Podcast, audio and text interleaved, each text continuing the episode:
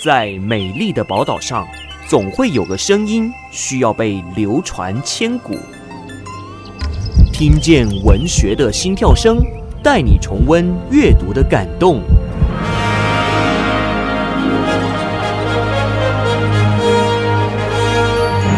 深呼吸，闻声而来。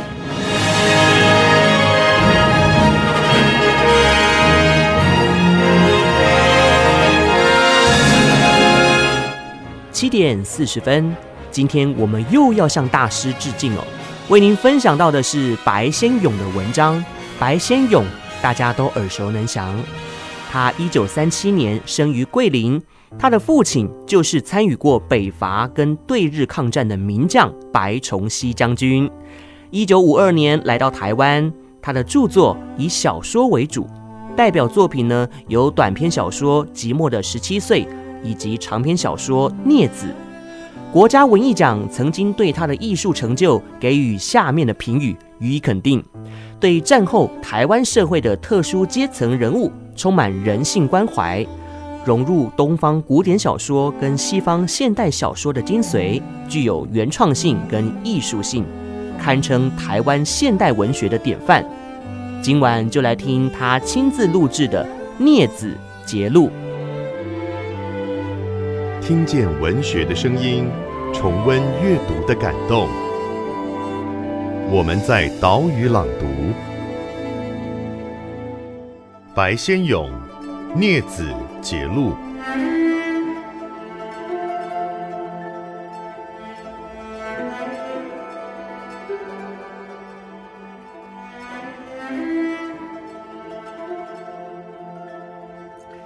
在我们这个王国里。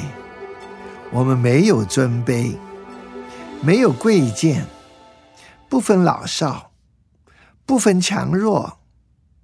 我们共同有的是一具具让欲望焚炼的痛不可当的躯体，一颗颗寂寞的发疯发狂的心。这一颗颗寂寞的疯狂的心，到了午夜，如同一群冲破了牢笼的猛兽。张牙舞爪，开始四处盈盈的猎手起来。在那团昏红月亮映照下，我们如同一群梦游症的患者，一个踏着一个影儿，开始狂热的追逐，绕着那莲花池，无休无止，轮回下去。追逐我们那个巨大无比、充满了爱与欲的梦魇。《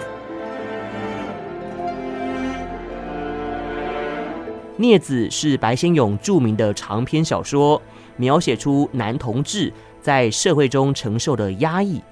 里面各个角色个性鲜明，在人性方面描绘的丝丝入扣，呈现出严父与孽子之间的爱恨纠葛，很有张力。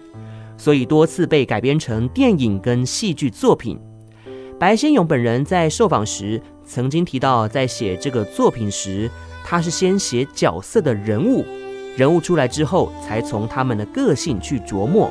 他认为同志所受到的困难跟异性恋者很可能都差不多，但当时的社会氛围却会因为同性恋者的身份，使得这些困难更加充满险境。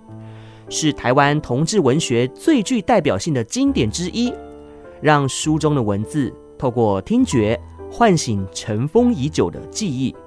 以上声音资讯由我们跟木素媒体合作，找回对文学的热爱。